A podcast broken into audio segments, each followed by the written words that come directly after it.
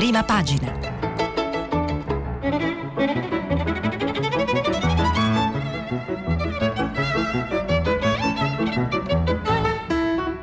Questa settimana i giornali sono letti e commentati da Ettore Maria Colombo, giornalista di Quotidiano Nazionale. Per intervenire telefonate al numero verde ottocento zero cinquanta trecentotrentatré.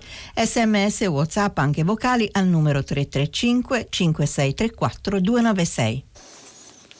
Buongiorno, buongiorno a tutti, eccoci qua per la rassegna stampa, prima pagina di Radio tre. Allora, tanta tanta eh, la, la materia, gli argomenti eh, in, che troviamo sui giornali eh, in edicola, ma eh, c'è molta politica e quindi piatto ricco mi ci ficco, perché è quello di cui mi occupo, la rissa alla Camera a cui ho assistito ieri appena uscito da qui, ma ne parliamo dopo, perché prima invece iniziamo con argomenti meno, meno politici, che diciamo riguardano l'economia, eh, che riguardano l'economia, che riguardano la società, che riguardano la nostra vita eh, quotidiana, e quindi eh, sono forse eh, più importanti, o quantomeno altrettanto importanti, della politica. Allora, eh, Italia Oggi, contributi Covid, uno su cento ce la fa. Solo tremilacentocinquanta imprese ammesse su oltre duecentomila richiedenti per il bando che concede fondi per dotare le aziende degli strumenti di tutela dei lavoratori. Questo è eh, Italia Oggi, ed è una cattiva notizia. Una buona notizia invece dal Uh, Sole ventiquattro Ore: B T P Italia record oltre ventidue miliardi. Cosa è successo? Si è chiusa ieri l'asta più grande di sempre per il B T P Italia, che ha fatto segnare una raccolta complessiva di ventidue virgola tre miliardi a fronte di un rendimento confermato all'uno virgola quattro. I piccoli risparmiatori hanno acquistato titoli per tredici virgola novecentonovantasette miliardi, mentre agli istituzionali sono stati assegnati otto virgola tre miliardi. Intanto i timori legati alla pandemia hanno spinto i risparmiatori a detenere sempre più liquidità sui conti, diciassette miliardi solo in marzo. Quindi i B T P, gli italiani si fidano dei B T P. Ieri un ascoltatore diceva no, meglio i C C. Eh, ma eh, invece la risposta su B T P è molto buona da parte del mercato. Però poi sempre il Sole: Piazza Affari per l'industria, il conto più salato del Covid. Blue Chip, Area Studi eh, Mediobanca: nel primo trimestre i risultati peggiori sono stati per le società manifatturiere, con ricavi in calo dell'undici virgola otto per cento e marginetti giù del sessantuno virgola nove per cento, mentre appunto nuovi record per il D P T B T P Italia, ventidue virgola tre miliardi e trecentottantaquattromilasettecentododici contratti stipulati. Corsa al conto corrente: in marzo depositi triplicati a sedici virgola otto miliardi. I timori legati alla pandemia spingono i risparmiatori alla liquidità sui conti. Si mettono i soldi sui conti, è come una volta si mettevano sotto il materasso. Ma eh, a proposito di cattive notizie, boom della cassa integrazione, acronimo C I G, aprile come il duemilanove, cioè l'anno della grande crisi economica e finanziaria che deve, devastò gli Stati Uniti e a cascata l'Europa e tutti i paesi industrializzati. Co, effetto Covid sul lavoro, siamo sempre sulle colonne del Sole ventiquattro Ore, giornale rosa come la Gazzetta dello Sport, eh, però si occupa di economia e finanza. In un solo mese autorizzate ottocentotrentacinque milioni di ore di C I G. I numeri I N P S confermano lo stop ai rinnovi contrattuali a termine. Leonardo, che è il capo del M E F e eh, che pare che sia quello che ha tolto i soldi agli autonomi iscritti alle casse ordinovistiche, così mi hanno detto ieri, eh, raddoppio dei transiti alla NASPI, cioè al reddito eh, di eh, sostegno di emergenza che c'è sempre stato, c'è cioè da molti anni in Italia. Ehm, quindi i rinnovi contrattuali a termine non vengono, non vengono stipulati.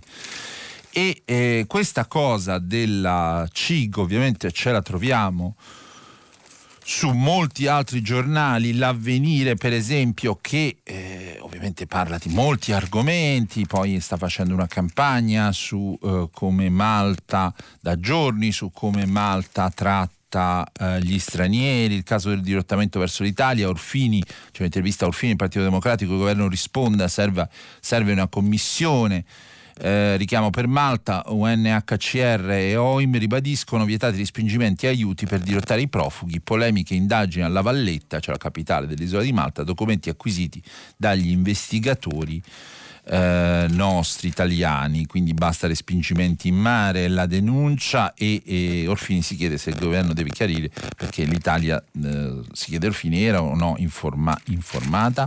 Ma anche Avvenire, molto attento ovviamente alle questioni sociali, dedica Eh, pagine alla questione eh, economica e sociale, le emergenze che segnano la fase due, tra lavoro perso e soldi al rallentatore, effetto Covid, boom della C I G come abbiamo visto, ad aprile ottocentocinquanta milioni di ore, cento volte in più di un anno fa, sono numeri impressionanti. Per l'I N P S eh, un rosso di, di oltre trentacinque miliardi. E partito, ci eh, annuncia Avvenire, il pagamento della seconda tranche del bonus seicento euro per gli autonomi, ieri effettuati uno virgola quattro milioni di bonifici, il resto entro lunedì, assicura l'istituto. E, e se non ci fosse entrato in vigore fosse entrato in vigore il decreto rilancio, la seconda tranche non partiva, eh, gli autonomi erano tutti fermi alla prima e finora unica tranche di marzo, che era stato stabilito nel decreto Cura Italia, licenziato ad aprile, entrato in vigore ad aprile. Questo che doveva essere il decreto aprile è diventato il decreto maggio, è entrato in vigore da soli due giorni, quindi bisog- qualche tempo in effetti per l'erogazione bisogna darla. Il boom della cassa integrazione però impressionante, ore autorizzate aprile duemilaventi settecentosettantadue milioni, il novantotto per cento delle ore autorizzate alla causale Covid diciannove. E eh, rispetto sulla, all'aprile duemiladiciannove i numeri sono veramente impressionanti, eh, più nove virgola cinquanta di cassa ordinaria, più duecentotrentanove mila mh, di, addirittura di cassa in deroga, cassa straordinaria meno trenta per cento, totale più due virgola nove per cento. E eh, insomma sono numeri che fanno impressione. Sul eh, manifesto, eh, il manifesto quotidiano comunista che si occupa molto di questioni sociali, questioni economiche, vediamo eh, contratti, sfida Bonomi, Landini, Bonomi nuovo leader di Confindustria, Landini è il segretario della C G I L, viene da Metalmeccanici, la Confindustria dice che bisogna rivedere il sistema della contrattazione, la C G I L dice no, l'Istat ah, ah, dice che ad aprile appunto ci sono state ottocentotrentacinque virgola due milioni di ore di C I G. eh, Bonomi scrive il manifesto in modo polemico, imperversa in tv nei talk show, dall'ossequioso Bruno Vespa riparte l'attacco sul modello contrattuale depotenziando il livello nazionale a vantaggio del modello aziendale. Sono due livelli di contrattazione, quello nazionale eh, inquadra tutta una categoria per intero, esempio metalmeccanici o il commercio o, o i post telegrafonici o i bancari come si chiamavano una volta. E poi c'è quello aziendale, cioè azienda per azienda. Ovviamente le tutele nazionali sono sempre più forti di quelle aziendali o territoriali, che è il secondo o terzo livello contrattuale. La C G I L risponde immediatamente, siamo per il rinnovo dei contratti, non c'è da resi- revisionare proprio nulla, cioè dovete rinnovarli i contratti e non, cambi- e non cambiarne la forma, dice Landini. eh... Come si riducono gli orari di lavoro, come si dà diritti a chi lavora da casa, questo chiede e vuole Landini. Bonomi però un fiume in piena, rilancia sullo scudo penale sugli infortuni sul lavoro da Covid diciannove e chiede che l'Italia diventi come l'Olanda. La C G I L invece eh, chiede che il C A N rinuncia al dividendo e che lo Stato entri nella fusione P S A F C A. E l'I N P S scopre, sempre manifesto, l'I N P S scopre diciannovemila vittime, sono centocinquantasei morti e seicentoquarantadue nuovi casi eh, eh, positivi, eh, quindi il, il bilancio eh, delle vittime eh, è salito a trentaduemilaquattrocentottantasei, numeri impressionanti che forse ci siamo dimenticati, dovrebbe addirittura essere corretto al rialzo. Nei mesi di marzo e aprile del duemilaventi si sono registrati quasi quarantasettemila morti in più, sono veramente come i numeri di una guerra. e eh, il manifesto apre però senza tetto né legge sullo sciopero dei braccianti, i braccianti stranieri esclusi dalla regolarizzazione incrociano le braccia, alla giornata di protesta partecipano centinaia di invisibili sfruttati nelle campagne italiane, dal ghetto di Foggia, epicentro e Capolarato, la marcia principale per i diritti, il governo ci ascolti. Adesso qui qual è però il problema? Che la regolarizzazione eh, degli immigrati eh, è stata fatta proprio nel decreto rilancio, una battaglia del ministro dell'agricoltura Terranova, tipidamente di Italia Viva, il eh, partito di Renzi, non certo un partito di estrema sinistra, ferocemente osteggiata questa battaglia dai cinque Stelle, tiepidamente appoggiata dal P D e dalla sinistra. La battaglia è stata fatta, sono stati regolarizzati trecentomila invisibili, come ci scrive Repubblica, pagina cinque. La, eh, per capirci, la Bossi-Fini nel duemiladue ne aveva regolarizzati oltre seicentomila di lavoratori in nero. La eh, invece regolarizzazione di Maroni porta la firma del ministro degli interni Maroni, eh, come Fini era ministro dell'interno nel duemiladue, Maroni lo era nel duemilanove, eh, che fece emergere duecentosettantamila lavoratori domestici. Qui siamo a quota eh, quasi trecentomila, eh, certo è una quota lontana dai seicentomila della Bossi-Fini, e, e, e Maroni, la regolarizzazione di Maroni, duecentosettantamila era solo nell'ambito del lavoro domestico, mentre dei seicentomila della Bossi-Fini erano tutti, quasi tutti in nero, anche nei cantieri edili dell'agricoltura. Però insomma, con le condizioni politiche, date le condizioni politiche attuali, sono tanti a mio parere i regolarizzati, ed è giusto che lo siano stati, eh, battaglia sacrosanta della ministra Bellanova.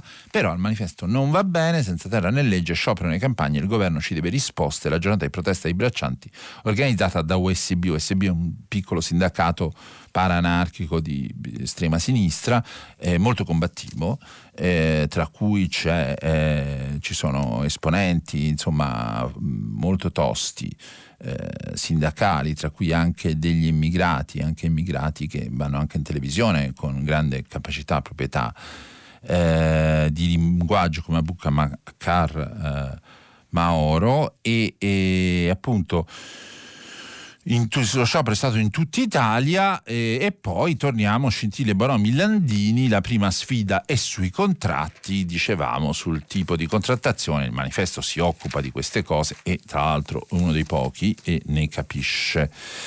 La Repubblica, dicevamo, cassa integrazione, eh, eh, sette milioni in fila, in aprile ottocentotrentacinque milioni di ore di sostegno ai salari, polverizzato il record negativo del duemilanove, quattro milioni eh, aspettano ancora un sussidio. Qui parliamo del eh, sussidio di disoccupazione o del bonus. E eh, oh, Repubblica ci fa la copertina, l'apertura. Repubblica cerca ogni giorno di distinguersi, di fare ap- aperture un po' diverse dagli altri. Lo tsunami sanitario da Covid ha fatto esplodere richieste di cassa integrazione. ottocentotrentacinque milioni di ore autorizzate dall'Inps nel solo mese di aprile. Sono veramente dati impressionanti. Polverizzato il record negativo del duemilanove. La cassa, la, la C I G, cioè richiesta a sette virgola due milioni di lavoratori dipendenti.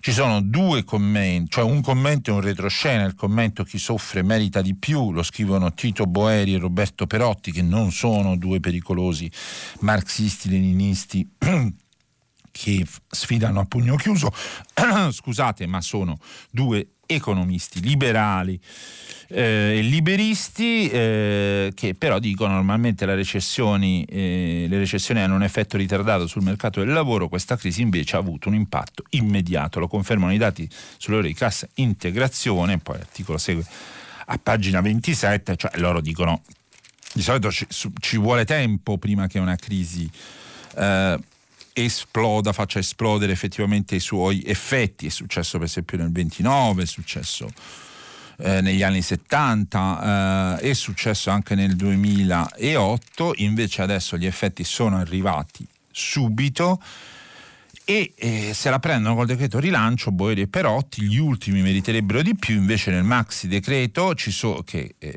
stato firmato finalmente dopo una settimana di eh, difficile parto e doglie dal, quando è stato licenziato dal C D M, è stato firmato l'altro giorno al Presidente della Repubblica, è diventato legge dello Stato, gazzetta ufficiale, ma va convertito in legge da parte del Parlamento, un decreto legge entro sessanta giorni, se no scade come latte, e eh, il Parlamento eh, ha la potestà, essendo l'Italia una repubblica parlamentare, di cambiare i testi che il governo presenta, eh, se non addirittura di stravolgerli o ovviamente anche di bocciarli. E eh, questo decreto legge, decreto rilancio, eh, secondo Boeri e Perotti, eh, presenta finanziamenti inutili e prebende varie a centri di potere, quando invece, parla dell'Alitalia, dell'Ilva, quando invece andrebbero aiutati quelli che stanno male. Poi c'è un retroscena di concetto vecchio su Conte, l'emergenza è eccezionale, il premier che dice i numeri fotografano l'eccezionalità del momento che stiamo vivendo, i sacrifici fatti dagli italiani hanno permesso al paese di uscire dal lockdown, il premier Conte prova a guardare il bicchiere mezzo pieno, il paese è ripartito. Questo lo dice Conte, appunto, che però si rende conto nel retroscena di concetto vecchio che il momento eccezionale lo dicono i numeri. Il premier sul boom di cassa integrazione in aprile dice, risponde che l'impegno del governo per salvare ogni posto di lavoro è massimo, e grazie, e, e, e mancava solo che diceva il contrario. Poi aggiunge, per fortuna i sacrifici ci hanno permesso di, riper- di riaprire le attività con più ore di C I G come la ristorazione. L'I N P S anticiperà il quaranta per cento delle somme entro quattordici giorni dalla domanda. In arrivo il bonus dei seicento euro, ma come abbiamo letto nei giorni scorsi non a tutti, per esempio agli autonomi iscritti alle casse ordinistiche non arriva o arriverà molto decurtato. Repubblica ci ricorda Marco Ruffolo, che è un giornalista economico molto preparato, il balzo di un solo mese porta ai livelli del duemilanove, quando ci fu la recessione, parla della C I G, l'analisi di Repubblica, e il caso Valentina Conte, partite I V A e dipendenti, quattro milioni restano ancora senza aiuti. In sette virgola due milioni di cittadini, che sono davvero tanti, chiedono sostegno allo stipendio, che però è arrivato solo per quattro virgola sei milioni di italiani.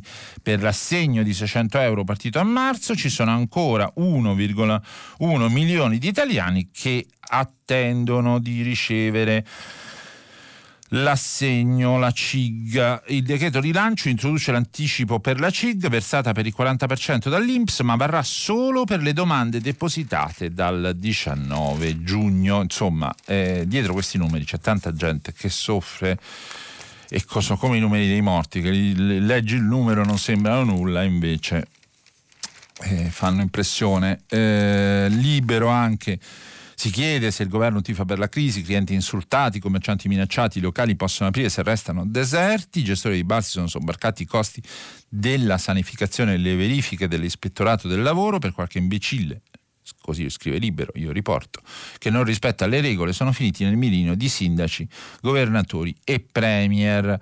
Miseria per tutti. Conte garantisce a chiunque un futuro ricco di povertà. Nel suo discorso alla Camera il premier si rifiuta di riconoscere gli errori commessi e ripete pari pari le stesse promesse fatte all'inizio del suo mandato. Che presa in giro. Giuseppe ci impone eh, dove fare le ferie, chiede a noi di salvare il turismo, il premier invita a restare in Italia e gli albergatori dovranno anticipare il bonus vacanze. E, e Libero sempre molto molto critico con il governo, come sappiamo, e quindi questo, uh, questo ci dice. Oh, ma prima ancora di andare sulla politica prendiamo dalla mh, pagina eh, di copertina del Resto del Carlino, Quotidiano Nazionale, eh, cioè Carlino Giorno Nazione, fanno parte del gruppo Quotidiano Nazionale, dove scrive immodestamente anche il sottoscritto, titolo a tutta pagina, operazione vacanze, restate in Italia. È appunto l'appello di Conte, non andate all'estero, accordi bilaterali tra paesi U E per escludere il nostro, cioè l'Austria, la Germania, la Francia e altri paesi si mettono d'accordo per andarsi in vacanza tra di loro e non venire in Italia. Eh, l'appello di Conte, la guida alle ferie sicure, eh, servizi da pagina due a pagina quattordici, quindi tante pagine su Q N e, e su come bisogna fare le, si, bisogna, su come si possono fare le ferie. Scuola, c'è un piano per settembre, lezioni anche all'aperto, addirittura nei teatri e nei cinema. Il coronavirus eh, eh, arretra ancora, secondo Q N. Bonaccini, governatore dell'Emilia, ultimatum alla Movida, tolleranza zero. E eh, poi c'è un editoriale del direttore Michele Brambilla, cosa non ci ha insegnato il lockdown, e parla però dell'assembramento e della rissa alla Camera dei Deputati, ehm, che è il tema, scusate, che affronteremo tra poco. Infatti la foto di copertina del Quotidiano Nazionale è l'assembramento con tutti i deputati uno addosso all'altro, gli onorevoli se ne infischiano del distanziamento, rissa in aula tra grillini e leghisti sulla sanità lombarda. Ma che succede per quanto riguarda i territori, la Movida, eh, il modo di stare insieme, di stare per strada? Eh, succedono tante cose e, e, e anche tante polemiche. Vediamo dal Corriere della Sera, pagine otto e nove, le regole sul territorio, cioè sui territori, Eh, sono diverse, eh, stesso livello di contagio, così a partire dal tre giugno ci si muoverà tra le regioni. eh, Fiorenza Sarzanini eh, ci spiega eh, quali sono le nuove, saranno i nuovi criteri definiti in base al report del eh, ventinove, eh, con la misura mh, del rischio basso, moderato o alto. A Milano l'indice R T è risalito da zero virgola sessantacinque a zero virgola ottantasei. Dalla Lombardia, mh, per esempio, eh, sarebbero risalite, sarebbero consentite a solo Molise e Umbria, sono le tre regioni che erano a rischio moderato, che quindi Molise e Umbria, che il rischio di Molise e Umbria francamente le conosciamo entrambe, entrambe come regioni, e è veramente ridicolo, due casi, due focolai limitatissimi, mentre invece purtroppo la Lombardia ha ancora appunto un rischio moderato. Invece in Veneto stop ai vincoli, escluse però le destinazioni pericolose, dice il governatore del Veneto. In Lazio libertà di movimento per i territori con dati bassi, c'è la cartina dell'Italia con tutti i vari tassi R T, Eh, indice R T per ogni regione, e eh, Boccia avverte il ministro affari regionali, un'area a livello elevato non aprirà, un'area, quindi si riparla di nuove aree chiuse, ogni provvedimento non sarà definitivo e verrà aggiornato sulla base dei dati settimanali. Quindi è per quello che sono stati fatti tra l'altro un, un decreto legge, un D P C M sulla fine del lockdown, sulla fase due dal governo, per avere questa flessibilità di strumento, cioè per poter aprire e chiudere delle singole zone ben delimitate. Il governatore della Liguria Toti, impossibile tenere chiuso in Liguria, il turismo vale il venti per cento del P I L. E eh, il presidente Eh, Renzo Testolini della Valle d'Aosta eh, pure non ne vuole sapere, tenere chiuso, tanti milanesi hanno casa in Valle d'Aosta, vitali confini con l'estero. Insomma, per la serie, venite a trovarci. Poi il Corriere parla anche degli aiuti, perché scoppia la lite sui fondi alle ex zone rosse, in questo caso non quelle che andrebbero aperte in futuro ma quelle che ci sono già state, perché sono stati esclusi dalla lista, sempre all'interno del decreto rilancio, alcuni comuni veneti e campani. La rabbia di Zaia e di De Luca, cioè i due governatori delle due regioni, contro il governo, decreto imbarazzante, va cestinato e riscritto, dicono entrambi. Zaia è della Lega, De Luca è del P D, quindi eh, eh, eh, insomma in questo caso il giudizio è comune. Oh, l'I N P S contro la protezione civile, abbiamo visto, non conta ventimila morti, non è possibile che non ci sia nessuna vittima in ben nove regioni. Eh, quindi c'è anche questa polemica polemica sui numeri. Poi eh, il Corriere torna sulla questione della C I G, eh, tra l'altro Dario Di Vico, vice direttore, molto esperto di questioni del lavoro, ci dice che eh, la cassa integrazione in quanto tale, lo strumento, il suo meccanismo molto farraginoso che passa attraverso le regioni e attraverso l'I N P S, va riparata con il cacciavite, con nuove idee. Ma tornando alla questione cosa riapre e cosa non riapre, eh, sempre il Corriere, pagine quattordici e quindici, l'università non riapre, al lavoro solo laboratori, biblioteche e corsi online per il nuovo semestre. e, e l'eccezione della Sapienza di Roma, attesi da metà giugno. Fino a gennaio lezioni negli Atenei, ma anche a distanza. Per il prossimo autunno si stima la perdita di trentacinquemila matricole. Sì, perché i ragazzi solo non vanno alle scuole elementari, medie e superiori, e quindi eh, c'è un caso di dispersione scolastica, oltre che la mancanza di socialità, oltre che l'abbruttimento, anche, oltre che la mancanza di possibilità di, di, di eh, avvicinare le distanze sociali, ma sono anche disincentivati a studiare e quindi non si iscrivono.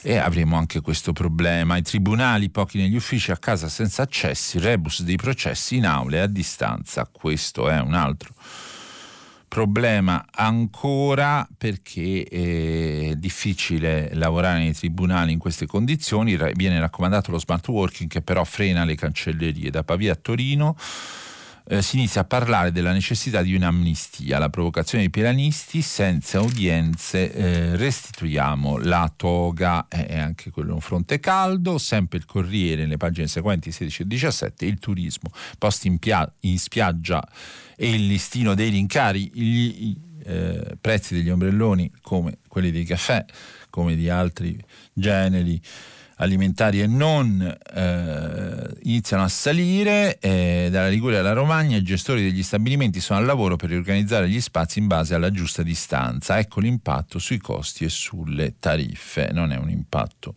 da poco. A Barcellona invece costume, stanno tutti belli al mare, senza mascherina, assembramento, fanno come gli pare e, e, e beati loro. E le, sono appunto le spiagge di Barcellona. E poi una famiglia che racconta la sua storia, fa di Ilaria Sacchettoni, giochi in casa, le liti e chi vuole solo uscire, lockdown e fase due, assieme a cinque figli, una famiglia di Roma.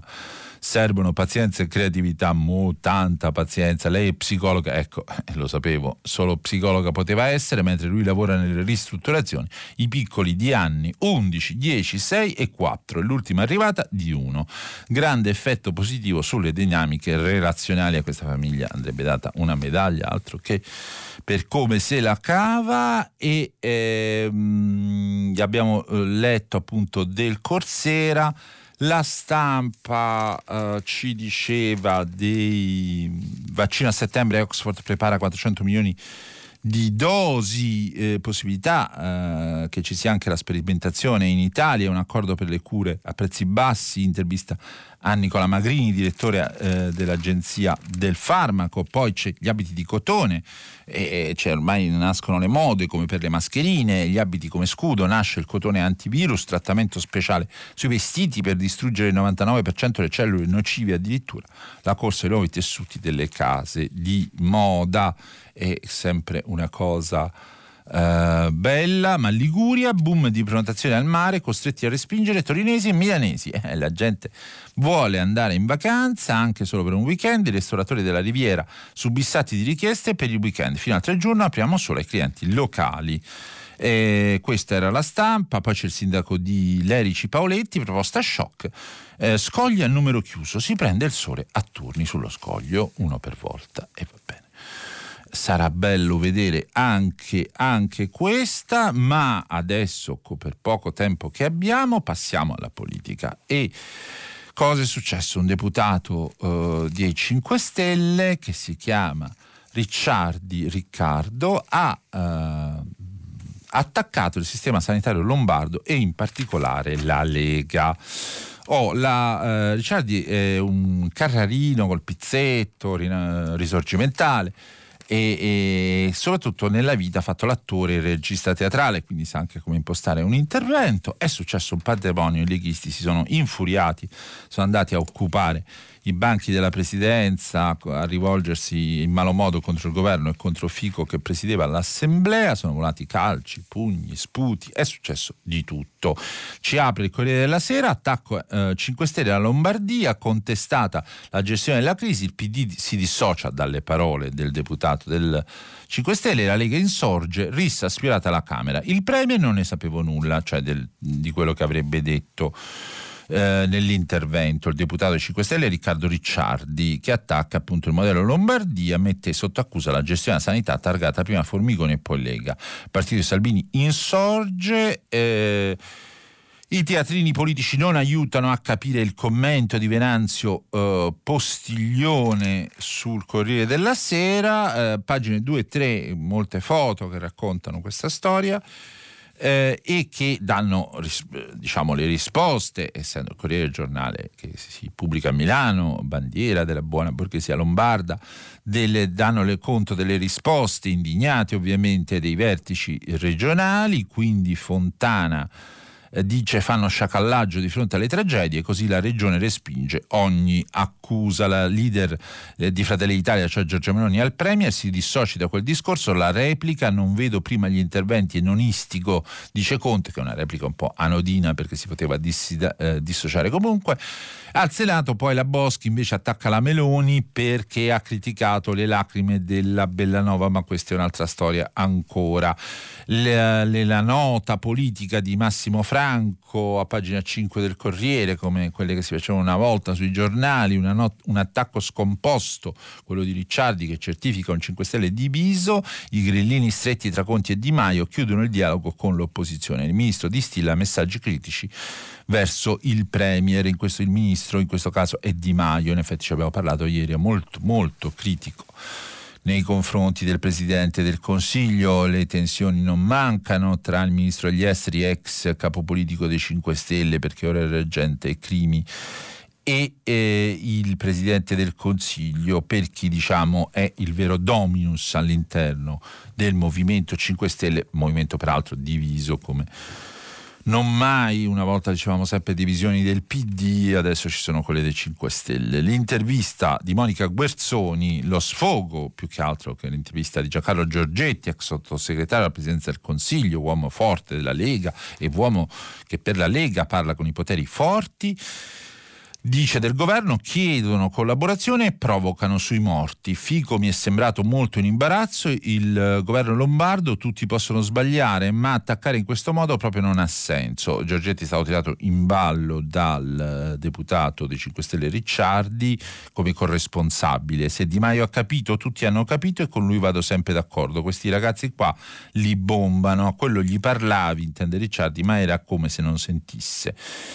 Eh, eh, tavolo sulle riforme, ora c'è da dare ma- da mangiare alla gente, si vedrà però se uno porta la discussione su un tono civile, vedremo, ma se l'esito è questo o no. Nel cortile della Camera arriva a Giorgetti la solidarietà eh, un po' imbarazzata del ministro della salute Roberto Speranza, persona dei toni, dei modi garbati e civilissimi, Eh, che dice: Giancarlo, hai ragione tu. Eh, in effetti l'intervento di Riccardi è stato veramente scompo- Ricciardi è stato veramente scomposto. Poi c'è un altro colloquio sempre di Monica Guerzoni sul Corriere a pagina sei eh, eh, sul, con Conte che stoppa il M E S, non è una soluzione, Italia Viva e i cantieri sia al piano shock. C'è un'anomalia con il partito di Renzi, avrei preferito che si fosse seduto durante la formazione del nostro governo.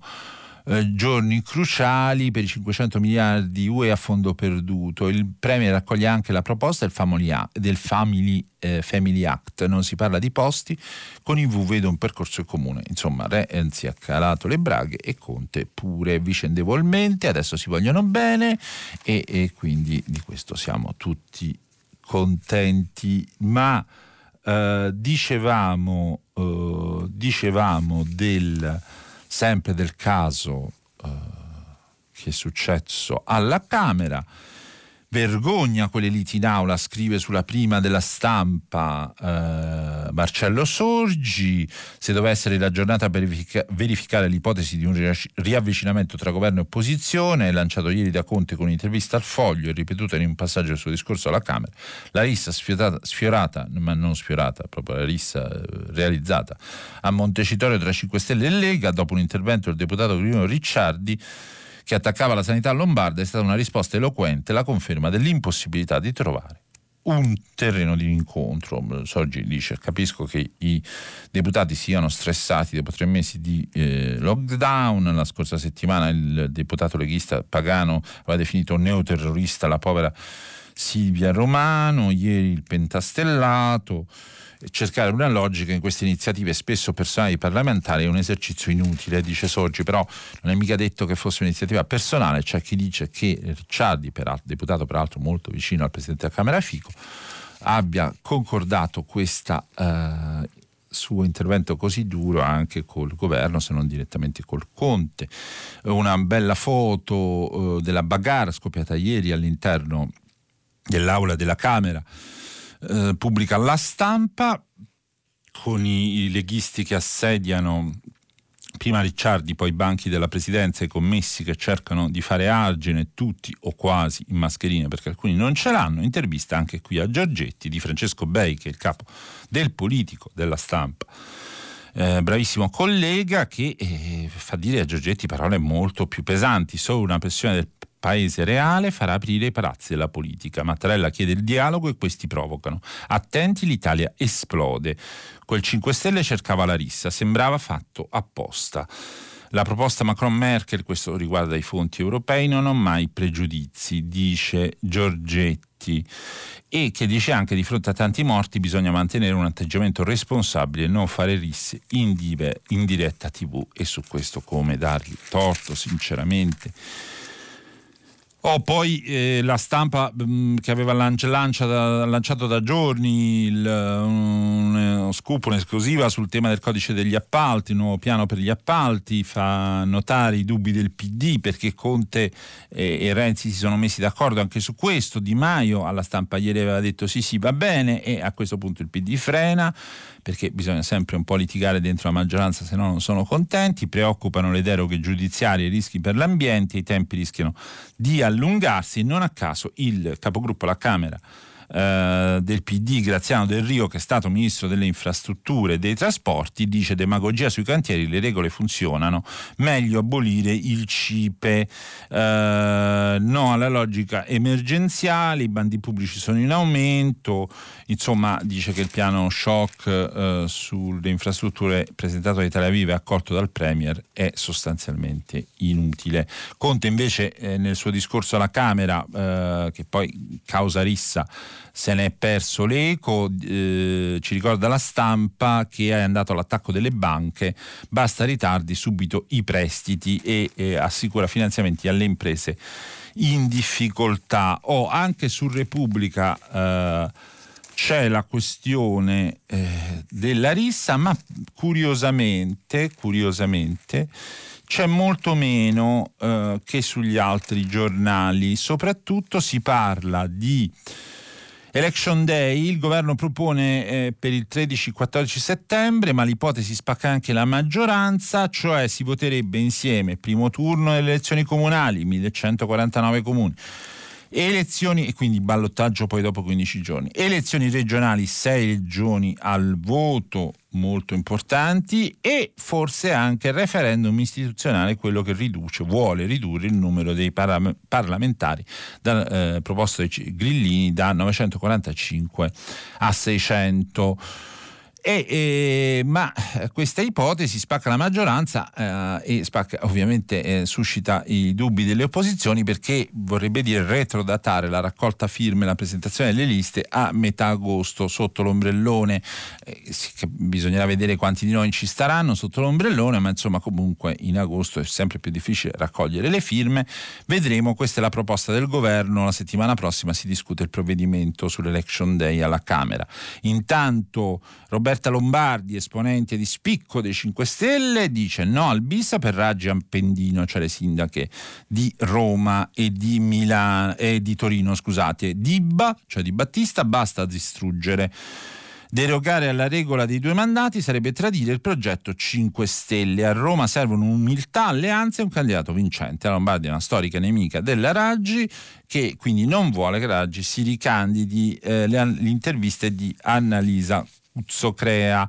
Intanto la destra si divide pure sulla piazza eh, del due giugno, dove eh, prima dovevano sfilare separati, poi eh, si erano messi d'accordo che dovevano sfilare insieme, adesso stanno a li- rilitigare di nuovo. Meloni e Salvini vogliono tremila persone al Circo Massimo, il no di Forza Italia. Poi in Puglia c'è scontro tra Lega e Fratelli d'Italia, retroscena del bravissimo collega che si occupa, segue il centrodestra, eh, eh, Carmelo Lopapa, eh, ma... Eh, non si può neanche fare l'assembramento. Infatti Salvini ha proposto un'altra manifestazione a luglio, vedremo cosa succederà il due giugno. Una cosa è sicura, che non ci sarà più la parata militare ai Fori Imperiali, perché Mattarella saggiamente tolto ogni forma di celebrazione, eh, compreso il cocktail per le autorità, eh, i V I P, ai giardini. La ministra Bonetti, sempre su Repubblica: il governo non ha fatto abbastanza per l'infanzia, i bimbi meritano di più. Eh, e, e intervista a Giovanna Casadio. E invece Natalia Aspesi, storica, firma Repubblica: a partire o no, il dilemma delle vacanze italiane, salvare l'economia o riscoprire la bellezza intorno a noi, consigli per l'estate in quarantena. Però da quello che abbiamo letto molti invece vogliono partire. Il giornale, il giornale siamo... molto stretti. Vergogna la Camera all'ora dei picchiatori, Grillino Ricciardi insulta il Nord e i suoi morti. Toghe contro Salvini, il caso al Colle. La chat dei giudici: colpiamolo, il leghista voglio un processo equo. Questa è un'altra questione ancora che non abbiamo tempo di eh, raccontare. Il retroscena di Alberto Signore: Conte fregato all'attacco alla Lombardia, cinque Stelle fuori controllo. Editoriale Alessandro Sollusti: Rissa continua, l'odio a, C- l'odio a cinque Stelle avvelena il paese. Poi gli articoli sono sempre un po' quelli sullo stesso tema. C'è un ritratto di Ricciardi, la testa calda che voleva andare ovunque, la guardia di finanza, eh, e poi ci, c'è sempre il tema delle movite, delle riaperture. Il dubbio, il titolo del dubbio: Conte alle banche, fate di più. La verità, eh, eh, la verità eh, ci parla sempre di Conte che vuole rinchiuderci in casa per nascondere i, i suoi fallimenti. La tocca piano come sempre il giornale diretto da Maurizio Belpietro. eh, pantomima Giuseppe dai numeri sui tamponi ma non ha neanche i reagenti. Telese massacra Renzi, gli resta solo il, becca- il mercato delle vacche magre e via andare. Poi c'è il Fatto eh, che invece attacca eh, con Marco Travaglio, editoriale di Vieto di Verità: la Lombardia ancora fuori controllo ma non si può dire, cioè dà ragione al regista, al cinque Stelle Ricciardi. Uh, dice che Conte dà una carezza a Renzi, un ceffone ai banchieri, eh, ma che le accuse di, a Fontana scatenano la Lega e pure Speranza e P D. Ma il, per il secondo il Fatto ci sono ombre sia sull'ospedale della Fiera di Milano, su costi e donazioni, indaga la procura, sia anche su come sono stati gestiti i contagi. Montecitorio, peggio di Ponte Milvio, parla il grillino e scatta l'assembramento a manate del, sul tempo. Il Riformista parla molto di questioni della giustizia, eh, vedremo tra un attimo. Il Messaggero: appalti contro e apre a Renzi, quindi il Messaggero la mette sulla questione degli appalti, torna sulla questione degli appalti per le opere strategiche, corsie veloci e commissari. I, e il colloquio importante di Barbara Ierkov, eh, capo del Politico, Emilio Pucci, giornalista di punta del Messaggero, eh, con il premier Giuseppe Conte. Infrastrutture e Family Act: dico sì alle proposte di Renzi. Come abbiamo visto, eh, ormai eh, Conte e Renzi magicamente vanno d'accordo su tutto. Sugli appalti semplificheremo ma rafforzando i controlli anticriminalità. Ministeri e presidenze: non sviliamo il dibattito con Italia Viva, c'è piena collaborazione. Cinque Stelle si lamentano, retroscena di Alberto Gentili: ormai siamo accercati, accerchiati, renziani in festa, finalmente ci ascoltano. Cambiano gli equilibri della maggioranza e il P D è irritato per l'isteria del eh, cinque Stelle che giudica dannosa. Poi c'è il racconto della rissa di Mario Aiello, il colloquio col ministro eh, Lucia Azzolina: le mie scelte sono state condivise, alle provocazioni dico basta, ma eh, in realtà ore di tensione. Cinque Stelle brinda la ministra ma va malissimo per l'Azzolina in questo periodo. Cinque Stelle la guerra di Roma, stop di Lombardi a raggi, in gioco accordo col P D. Voglio solo leggere sul Foglio, oggi densissimo di notizie, di articoli, di approfondimenti, l'editoriale di Cerasa: il populismo è il vero disastro della fase due. Eh, si riparla di Conte perché il premio ha offerto un patto alle opposizioni. C'è un'intervista a Maria Elena Boschi: piano shock, family act e taglio di I R A P, plastic eh, tax e sugar tax. Meb ci spiega come può funzionare la fase due con Conte. Ben due pezzi sul P D, ormai del P D non si occupa più nessuno se non un giornale come il Foglio. Ma chiudiamo con Mariana Rizzini, due pagine bellissime: siamo rimasti a casa ma abbiamo conosciuto delle belle persone, lo scienziato che ci ha messo in guardia, il medico che ci ha rassicurato, i sindaci, gli imprenditori, gli esperti che hanno tenuto la luce accesa nei giorni del Covid, ritratti di una nuova classe dirigente. Con questo chiudiamo qui la rassegna stampa e vi aspetto dopo per il filo diretto con voi, cari ascoltatori. A dopo. Ettore Maria Colombo, giornalista di Quotidiano Nazionale, ha terminato la lettura dei giornali di oggi. Per intervenire chiamate il numero verde ottocento zero cinquanta trecentotrentatré. Sms e WhatsApp, anche vocali, al numero tre tre cinque cinque sei tre quattro due nove sei. Si apre adesso il filo diretto di Prima Pagina per intervenire e porre domande ad Ettore Maria Colombo, giornalista di Quotidiano Nazionale. Chiamate il numero verde ottocento zero cinquanta trecentotrentatré. Sms e WhatsApp, anche vocali, al numero tre tre cinque cinque sei tre quattro due nove sei. La trasmissione si può ascoltare, riascoltare e scaricare in podcast sul sito di Radio tre e sull'applicazione Rai Play Radio. Buongiorno, eccoci qui per il filo diretto con i nostri ascoltatori. Allora, attendi- eh, ecco la vostra prima telefonata. Pronto? Pronto, eh, io sono Grazia, sì. Telefono dalla provincia di Torino. Sì. Ecco, io volevo fare una semplice riflessione eh, proprio in vista di una mh, Unione Europea più giusta, più equa e quindi eh, più sicura di un suo percorso, cammino futuro. E la domanda, mi domando, mi domando la domanda, perché dai suoi trattati è prevista l'unanimità eh, di tutti i ventisette paesi componenti per decidere, ad esempio, eh, adesso per il Recovery Fund, sì. eh, per interventi di aiuti solidali verso i paesi gravemente colpiti dal covid diciannove, come siamo noi, no? In particolare. E non è, e questa è la riflessione e la domanda, e non è invece prevista e richiesta eh. la stessa unanimità per ammettere l'esistenza di paradisi fiscali in alcuni paesi europei, come l'Olanda, che eh, in realtà questi paradisi fiscali sottraggono risorse e denari agli altri paesi europei e, e, e quindi li contrappongono in competizione, li contrappongono dannosamente gli uni agli altri, no? E certo. Quindi questi paesi come l'Olanda, certo. l'Olanda sono eufemisticamente detti frugali, ma secondo sì. me invece sono so. più propriamente, andrebbero detti, egoisti e anti-europei, perché andando avanti così signora. danneggiano l'Europa. Grazie, chiarissimo signora, grazie. Eh, eh, allora, eh, sulla questione dell'unanimità, ovviamente essendo che l'Unione Europea, eh, cara signora Grazia, è nata per step successivi, no? Perché prima è nata la comunità del carbone e dell'acciaio, che era la CECA, poi è nato l'Euratom, eh, quello per l'energia, poi è nata la C E E, che era sostanzialmente un trattato di libero sta- scambio con i trattati di Roma nel millenovecentocinquantasette e, e poi eh, è iniziata a nascere la comunità eh, europea, che prima si chiamava comunità europea, che poi è diventata Unione Europea eh, nel, con i trattati di Maastricht nel novantadue e che piano piano si è allargata, perché all'inizio erano sette paesi, poi dodici, poi quindici, poi ventuno e alla fine siamo arrivati a ventisette. Adesso abbiamo appena perso la Gran Bretagna, con grande scorno di tutti, ma soprattutto dei britannici che se ne sono andati. Allora, un processo così prevede ovviamente che eh, tu hai al tuo interno paesi grandi, paesi piccoli, cioè c'hai il Lussemburgo e, e, e, e c'hai invece la Francia, la Germania, l'Italia, la Spagna.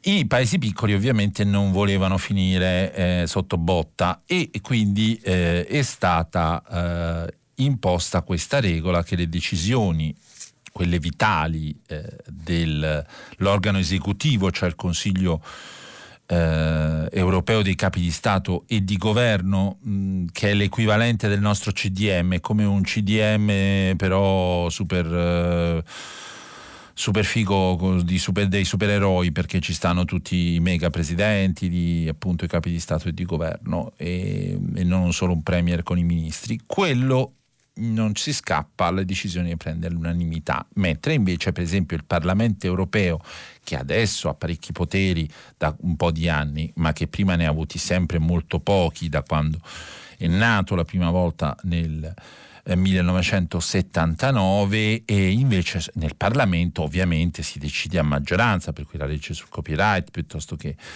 eh, quella sui grandi colossi del web che devono pagare le tasse, piuttosto che il recepimento dei trattati, quelli si votano a maggioranza, ci sono i gruppi politici esattamente come nel Parlamento italiano e eh, si formano le alleanze esattamente come in ogni eh, Parlamento, e poi c'è la Corte di Giustizia Eh, europea e poi ovviamente c'è la Banca Centrale. Si potrebbe cambiare questo meccanismo e introdurre per esempio il voto ponderato, cioè che tu conti per quanto sei grosso, quindi vorrebbe dire che l'Italia, la Francia, la Spagna, ma anche ovviamente la Germania eh, eh, conterebbero di più di Lituania, Lettonia, Estonia Uh, e, e del, uh, o dell'Olanda o della Danimarca, per non parlare del Lussemburgo e del Belgio, e, e sì, si potrebbe fare, però sarebbe una rivoluzione per l'Unione Europea. Che cosa succede negli Stati Uniti, per esempio, che hanno una lunga tradizione in questo senso? Succede che, perché gli Stati Uniti sono una federazione di cinquanta stati, no? Che si sono uniti via via.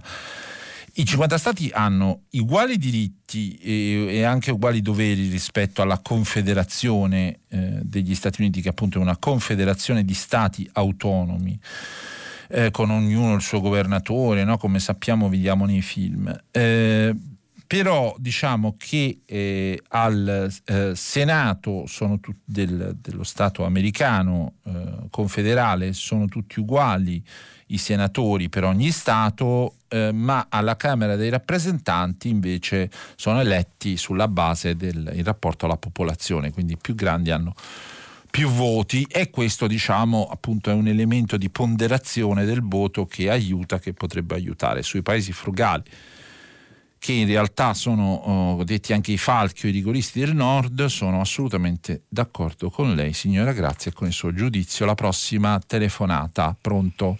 Buongiorno, sì. Sono Gianfranco da Roma e sono sì. un infermiere sì. che lavora sui servizi territoriali.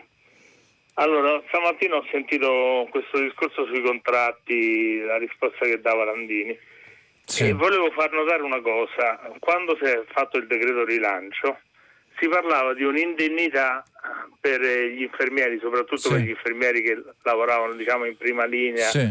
terapie intensive, reparti sì. Covid. Poi è successo qualcosa che la dice un po', insomma, su come spesso si, quando c'è da dividere un po' di soldi, quando qualcuno cerca di spingere. Per esempio il discorso sull'I R A P.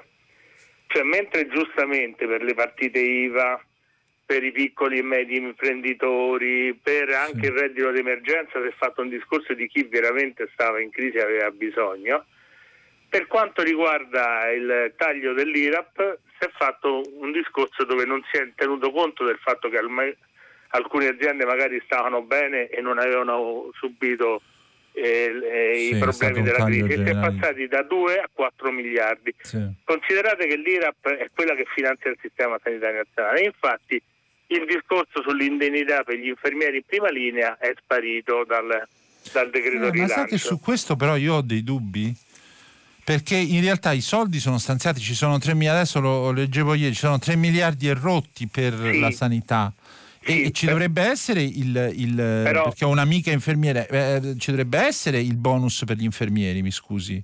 No, il, il, per adesso il capitolo di spesa del bonus è stato, ma io volevo dire una cosa diversa. Cioè non avrete io, il, non dovreste avere l'aumento? No, le, le, dico, le, dico, le dico quello che almeno io ho capito informandomi e mm. sentendo pure sul lavoro i colleghi.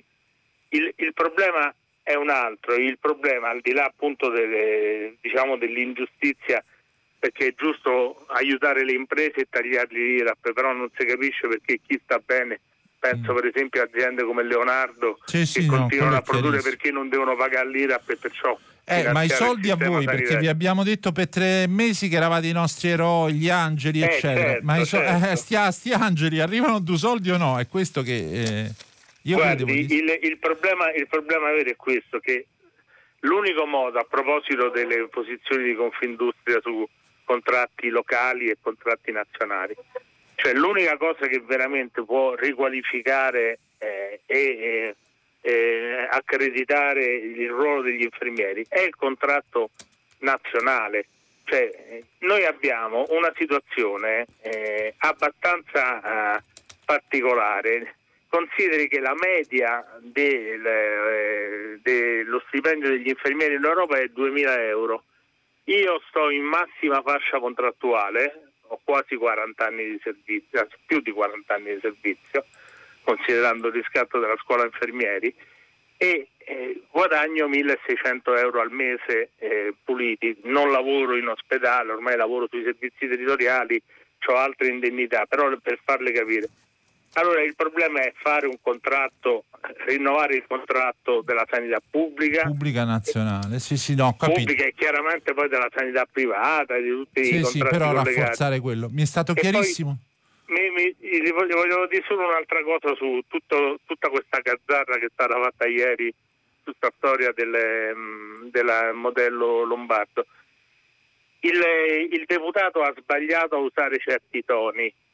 Io le dico, io ho avuto mia moglie che è stata operata a Milano perché nessuno a Roma voleva operarla perché aveva un problema al ginocchio molto complicato e eh, la, è stata operata al Galeazzi di Milano, però riconoscere l'eccellenza della sanità ospedaliera milanese anche privata non significa non riconoscere quelle che sono state due operazioni propagandistiche, perché lo l'ospedale della Fiera è anche quell'altra cosa che sì, è stata sì. fatta però, in una giunta diversa, così quella delle Marche. Andiamo, no, mi, ha, mi ha messo tanta carne al fuoco, no, andiamo, troppo, andiamo troppo oltre per, con rispetto alla possibilità di sentire altre telefonate, però beh, cioè, sforiamo troppo di argomento e di tema, quindi io la ringrazio, lei è stato gentilissimo, molto chiaro.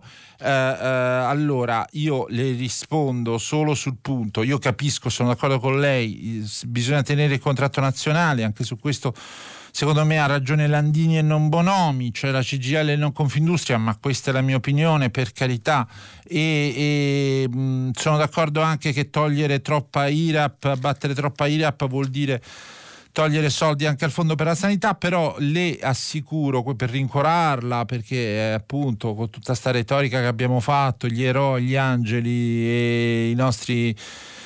Eh, i nostri supereroi, gli infermieri, poi noi che facciamo? Non gli diamo i soldi? Sarebbe veramente ridicolo, però la valanga di proteste e lamentele giunte da infermieri e, e altri professionisti sanitari ha fatto in modo di far riapparire nel decreto rilancio il bonus, che a quanto pare non sarà più solo di mille euro ma addirittura di duemila.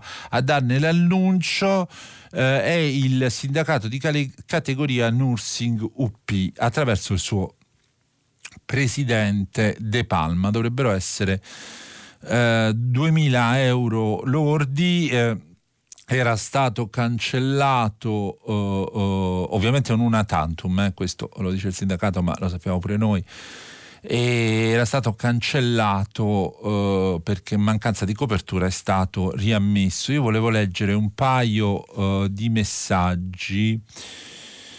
Eh, alcuni sono su eh, la regolarizzazione degli immigrati e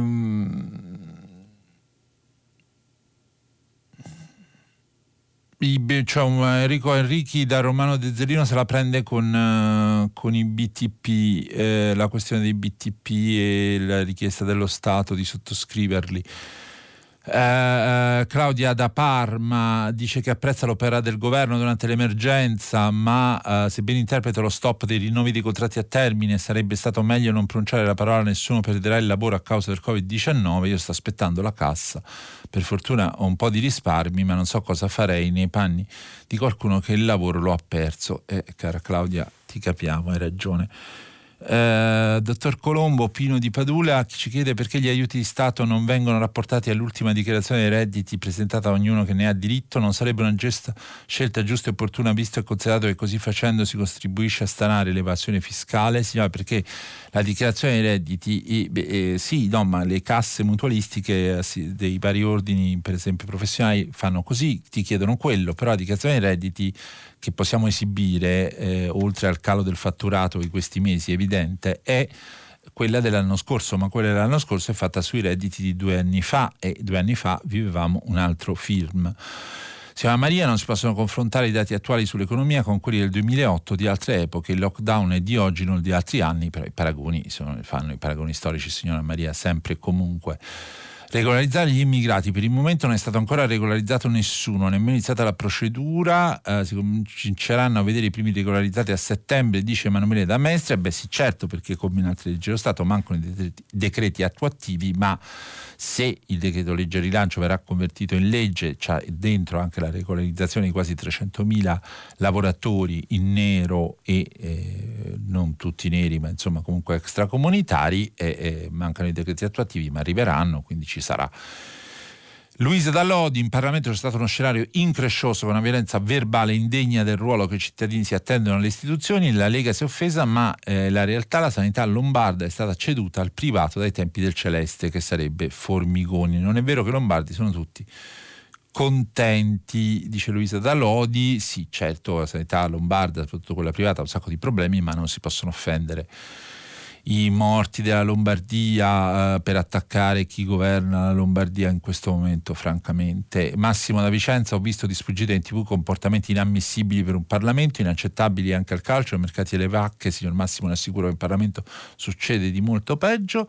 Queste persone non dovrebbero stare lì, come si può pensare dovrebbero guidare un paese? Eh, il giornalista cosa ne pensa? Gliel'ho detto, succede di peggio, il Parlamento è lo specchio del paese, a mio parere. eh, Gaia: eh, la cosiddetta regolarizzazione di sei mesi è tempo utile a evitare che frutta e verdura marciscano nei campi, inoltre vincolata a parametri escludenti che continuano, continuano a mantenere i migranti in una condizione di forte ricatti, ricattabilità scusate, e a farli diventare di nuovo invisibili.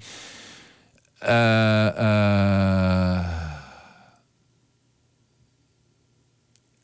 E niente, eh, signora cara Gaia, eh, qualcosa bisognava fare, eh, meglio piuttosto che niente, e quindi le, poi le leggi sono sempre frutto di compromessi politici, e questo è. Eh, prendiamo la prossima telefonata. Pronto? Sì, buongiorno. Sì, pro- pronto, sì. Dottor Colombo, buongiorno, sì. Sono Giuseppe, telefono da Scicli, che è la cittadina dove si gira eh, il Montalbano, eh, il Montalbano. Per parlare, eh, ahimè, di questi tempi anch'io di Covid, e partendo dalla, dai dati di fatto, no? E il fatto grave che abbiamo vissuto in questi mesi, che ancora viviamo, è che ahimè il cinquanta per cento dei casi eh, sono in una sola regione, la nostra amata Lombardia, no? Ancora ieri in tutta Italia, partiamo dalla freddezza oggettiva dei dati, su seicentoquarantadue casi totali in tutta Italia, ben trecentosedici, in pratica la metà, sono stati in Lombardia.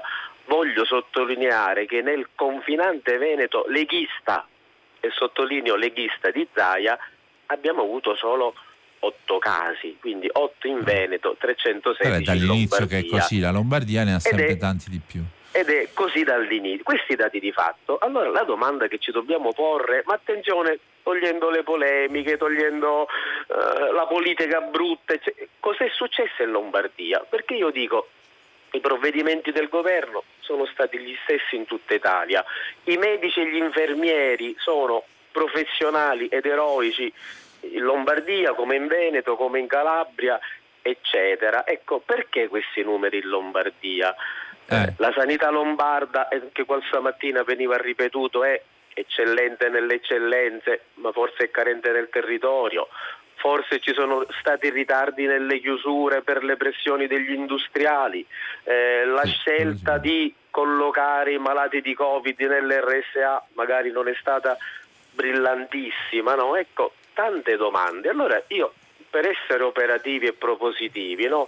Ma non sarebbe opportuna una commissione parlamentare, eh, cioè, non, si farà. non fatta di incendiari, attenzione, ma no, fatta possibilmente di, di pompieri, eh. che individui le cattive pratiche per eliminarle e che selezioni le buone pratiche per naturalmente replicarle, in considerazione del fatto che ci dicono magari in autunno, certo, potremmo avere una ricaduta. Sì, chiudo, sì, questo...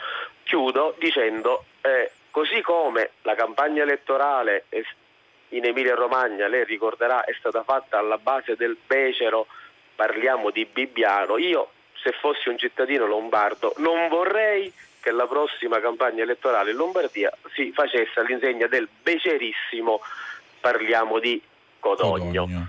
La ringrazio. E eh, signor, ringrazio. Mi scusi? Giuseppe, Giuseppe, Giuseppe, mi ero perso il nome. Signor Giuseppe, la ringrazio eh, per la gentilezza, la cortesia, la misura con cui pone questioni molto complesse e molto delicate che toccano la carne viva delle persone e purtroppo il ricordo di molte persone morte, che toccano anche la politica, che è sempre un tema incendiario. Come lo prendi lo prendi, eh, io sono d'accordo so, nella sostanza con la sua analisi, penso però che non si possono appunto insultare i morti con la scusa di eh, fare un attacco politico al partito che governa quella regione o a qualsiasi altro partito, eh, però le, molte delle domande che lei pone sono le domande che tutti ci dovremmo porre. Per quanto riguarda la commissione d'inchiesta, le eh, comunico, le comunico, mi scusi, termine, eh, le, le rendo noto eh, che eh, la stessa Lega l'ha chiesta, e l'ha chiesta prima che ci fosse l'incidente di ieri, perché la Lega dice esattamente il contrario di quello che dicono, diciamo, i cinque Stelle, cioè sostengono è stato il governo a sottovalutare e a non aiutare la Lombardia, quasi che avesse voluto tenerla eh, in una condizione di minorità e di sofferenza in questa fase. Quindi sono due visioni totalmente contrapposte. Anche Italia Viva, il partito di Renzi, ha chiesto la commissione d'inchiesta su tutto quello che è successo eh, rispetto a questi mesi di pandemia e di Covid, non solo nell'erre esse a e negli ospizi, delle case di cura, ma in generale la gestione della sanità pubblica e privata da parte delle regioni e da parte dello Stato. Io penso proprio che la commissione d'inchiesta si farà. Potrei fare la battuta che in questo paese in questo parla- e al Parlamento una commissione d'inchiesta non si nega mai a nessuno. A volte eh, paradossalmente invece possono anche essere utili. La prossima telefonata, pronto? Sì. Buongiorno. Buongiorno, mi chiamo Patrick, sì. eh, telefono di San Severo in provincia di Foggia, sì. dove sono successi questi fa dei fuochi d'artificio. Sì. Se ne eh, lei però non, non, non ha no. l'accento di un no, foggiano, no, no. Lei no, no. bravo. Francese. Allora, io sono fra- francese, da trentadue anni che vivo lì. Sì. E trenta anni fa io, il mio lavoro è di fare dei film, un po' uh-huh. di tutti i tipi, e ho fatto un documentario in questo quartiere trenta anni fa per il conto di un'associazione di volontariato. Sì. eh, trenta anni fa significa una generazione intera, e in trenta anni fa non è cambiato niente, perché all'epoca ho realizzato un documentario con un degrado molto forte, con eh, problematiche di tutti i generi. Ma degrado sociale? Del... Sì, sì, sì, sì, ah, sì, sì aggressione sì, sessuale, sì, problemi, sì. perché ci sono un po' di tutto in questo sì, quartiere. Sì, sì, sì. Okay. Però io mi chiedo, essendo un osservatore eh, visivo, mi chiedo, mi, mi interrogo, mi dico, ma in trenta anni non è cambiato niente, questo quartiere è rimasto uguale a se stesso. Mm. Eh, è ovvio che... Eh, succedono questi fatti, se non c'è eh, risoluzione e soluzione per eh, cambiare questo quartiere. Allora io mi chiedo, eh, per fare questi fuochi d'artificio ci vogliono dei palette di ferro, c'è una preparazione. Io mi chiedo, ma nessuna delle autorità ha potuto vedere che cosa sta succedendo in questo quartiere, mm. preventivare qualcosa. Siamo stati circondati dalla polizia durante il confinamento, sono stato fermato da cinque macchine della polizia con una multa che filmavo, e io mi chiedo, ma io parlo sempre da regista, mi inter- interrogo su quello che vedo, perché questa differenza? Perché mm. non ci sono i controlli in questi quartieri? Lo sanno che... Se- che sta succedendo in questi mm. quartieri, lo sanno le autorità, in trenta anni non è stato fatto niente, è un problema, è un problema. Mm. Allora il prefetto si può indignare, il sindaco si possono indignare, ma alla radice c'è un problema di fondo, che non è stato mai fatto niente. Ho capito. E noi abbiamo riparlato di questo quartiere, e una persona dell'associazione dopo trenta anni ha detto: non è cambiato niente di quel film che hai fatto all'epoca. Ho capito. È un problema. Signor Patrick, la ringrazio. Eh, sono tanti i problemi di questo paese, e abbiamo anche quello di un quartiere di San Severo, cittadina che io conosco nel Foggiano. Insomma, eh, certo, vivere a San Severo non è, non è il massimo, eh, con tutto il rispetto per i cittadini di San Severo.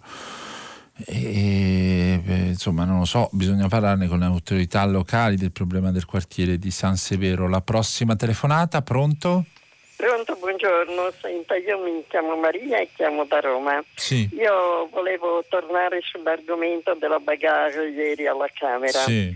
Io voglio dire questo: si può dire tutto di tutti, perché c'è libertà di parola, di stampa, però un minimo di garbo credo che sia fondamentale.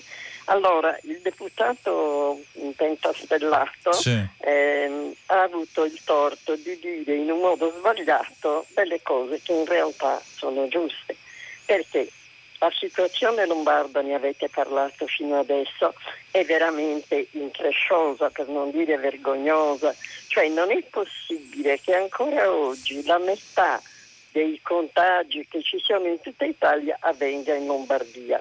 La reazione della Lega è stata quella che ci si aspetta da chi ha torto, perché veramente non si può negare che è stata gestita male. E qui non è questione di Lega, di non Lega, perché, come avete fatto notare, in Veneto la cosa si è svolta in modo diverso. Quel passaggio di malati dagli ospedali alle case di riposo sono tutte cose che, come tutti dicono, vanno chiarite. La bagarre è stata perché abbiamo una classe politica di destra, di centro, di sinistra, di sotto, di sopra, incapace di mantenere nei giusti limiti quella che è la competizione politica. Sono una classe di maleducati, mm. questa è la verità, ignoranti e maleducati. Quindi io credo che tutto quello che si è detto ieri in aula sia legato al fatto che questa gente non sa che cos'è la correttezza. Questo bisogna tenerlo sempre presente. Resta, pre- resta da dire che la, sicuramente la La sanità in Lombardia è sempre stata perfetta, buonissima, eccetera. In questo caso ha fallito totalmente, perché ha distrutto un'intera generazione di anziani, privando soprattutto, e io perché ho novantuno anni, quindi mi metto in questa novantuno categoria. Anni, signora? Sì, sì. Ah, complimenti, che bella voce giovanile. Eh, grazie. Perché io voglio dire che hanno privato i bambini della presenza dei, dei nonni, nonni, ma certo. Che è una cosa davvero molto importante, sì, perché sì, io vecchia terribile. Come sono ricordo ancora sì. eh, le giornate passate nelle case dei ma miei scherza, nonni. Ma ecco. Senza i nonni non, non saremmo neanche cresciuti. È, è stata veramente, sì, è veramente una cosa terribile, è veramente terribile. Io la ringrazio di avermi ascoltato e spero che qualcuno si ricordi che esiste ancora la buona educazione. Grazie mille. Grazie. Buona, Signor, buona si, giornata. Buona giornata a lei, signora Maria, ma che bello sentirla così parlare in questo modo così gentile, così affabile, con questa proprietà di linguaggio, questa età veneranda che però la tiene in forma, grazie sicuramente a ottime letture, ottimi ascolti, tra cui forse anche Radio tre, anzi sicuramente anche Radio tre. Allora, eh, sulla incapacità, l'ignoranza e la maleducazione della nostra classe politica è una cosa che ci diciamo da sempre, da tempo. Io non sono per i rimbrotti per forza e comunque la casta, non sono per la retorica anticasta. La, la, la politica è un... E come l'amore è una cosa che si fa quando le passioni sono accese, se no tendenzialmente non la fai, non è solo fatta per tornaconto personale, almeno io non credo che sia così. Quindi gli animi si accendono facilmente, ecco, questo è il punto. Per quanto riguarda la questione del chi c'ha ragione tra eh, i cinque Stelle che accusano la sanità lombarda e chi eh, i leghisti che la difendono, eh, forse la ragione sta nel mezzo. Secondo me non ha sbagliato solo la Lombardia, è sicuro come loro che ha sbagliato la Lombardia e il suo sistema sanitario per tante cose, ma forse c'è anche qualche responsabilità del governo mh, per come è nata quella vicenda, per quando sono usciti i primi contagi, per come sono state prese le prime decisioni. Quindi io parlerei di corresponsabilità, ma ringrazio tantissimo la signora Maria per tutto quello che ci ha voluto raccontare. La prossima telefonata, pronto? Eh, pronto, buongiorno. buongiorno, sono Gerardo, siamo sì. dalla Liguria. Sì. Senta, eh, abbiamo fatto l'altro ieri il collegio docenti dopo finalmente dopo, in, in remoto chiaramente, sì. dopo la, l'ordinanza del Ministero per quanto riguardava gli esami di maturità. Sì. Tra le altre cose è stata presentata dal preside eh, presentato il prospetto del numero di classi che avremo il prossimo anno. Eh, Ma lei cosa insegna, signor Giardo? Io insegno, io insegno fisica e chimica. Ok. Va bene? Sì. Niente, eh, allora, eh, non so se lei lo sa che il numero di classi si basa su un rapporto. Sì. Il numero degli iscritti che ci sono diviso il numero minimo di studenti è un numero massimo. Il numero massimo è trentatré. Il numero minimo è ventotto. Sì. Ebbene, questo si fa ovviamente a, quando, a febbraio, quando abbiamo tutte le iscrizioni. Grosso modo si fa un prospetto di quelle che saranno le classi. È arrivato Covid, sì. e allora si è fatto un gran parlare di classi pollaio, riduzione, eccetera, sì. eccetera. Il preside ci ha detto che al momento, allo Stato, cioè a metà maggio, eh, abbiamo esattamente la stessa situazione pre-Covid, cioè classi pollaio. Mm. Faccia presente che noi abbiamo delle prime con trenta trentatré persone.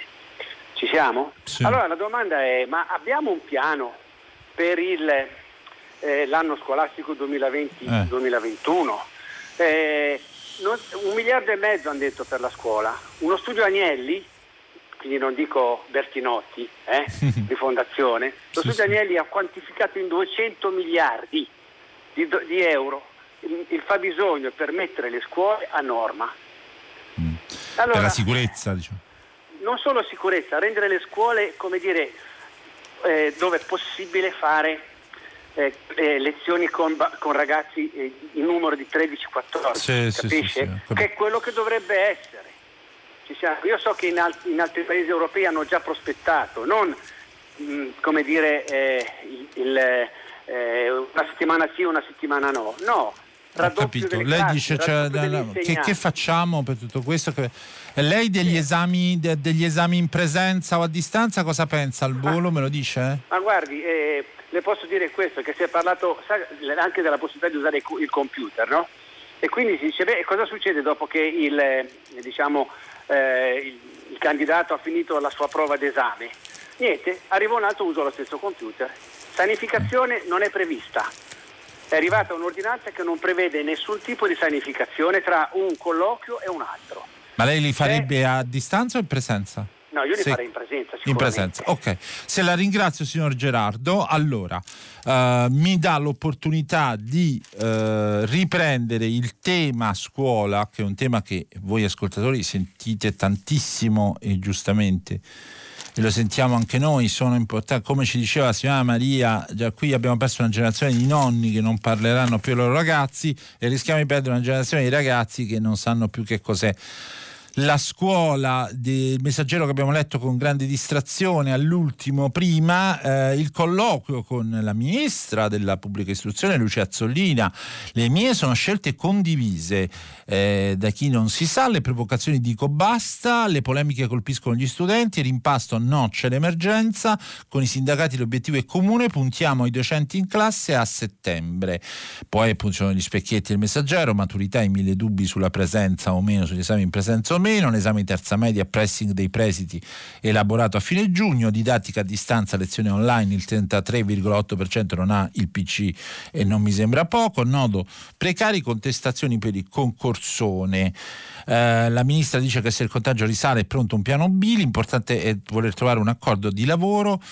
Eh, io la, cioè, scusate, un, un accordo io lavoro per soluzioni efficaci, i concorsi vanno avanti nella pubblica amministrazione e nell'università, perché da noi non dovrebbe essere lo stesso. Peccato che poi un retroscena ci racconta che praticamente nella maggioranza sono tutti contro la ministra, perché evidentemente tanto bene non sta non sta mica eh, facendo e, e nei giorni scorsi abbiamo letto molte critiche alla ministra Azzolina, e che ha fatto anche diverse gaffe sulla questione del bidone, sono andate tutte sui social. Il signor Gerardo, che vuole che le dica, io non so eh, che piano ha il governo per affrontare i problemi che lei poneva, eh, problemi tutti molto importanti quelli da lei posti.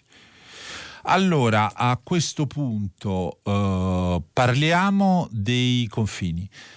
Annalisa eh, si chiede cosa si aspetta il nostro paese eh, a farsi sentire, cosa aspetta il nostro paese a farsi sentire in tema di apertura dei confini. Il tre giugno non arriverà nessuno, ne avevo scritto ieri sul mio giornale. Il cancelliere austriaco vuole riservarsi tutto il turismo tedesco tenendo chiuso il Brennero tutta l'estate, esattamente così. La Germania af- apre a Francia e Spagna, ma non a noi. Maiorca è praticamente tedesca, si vedono, c'erano molti tedeschi. La Grecia va alla grande, la Croazia rema forte, noi sempre zitti. Uh, sì, uh, eh, insomma c'ha ragione, ha ragione la signora Annalisa, e noi eh, a questo punto ci fermiamo qui. Dopo il giornale radio, Vittorio Giacopini conduce Pagina tre, a seguire le novità musicali più movimento, e alle dieci come sempre tutta la città ne parla, che approfondirà un tema posto proprio qui da voi ascoltatori durante questo filo diretto. Potete riascoltarci in podcast sul sito di Radio tre. Ringrazio gli ascoltatori eh, di oggi e ci sentiamo domani per la nuova rassegna stampa. Grazie a tutti, buona giornata.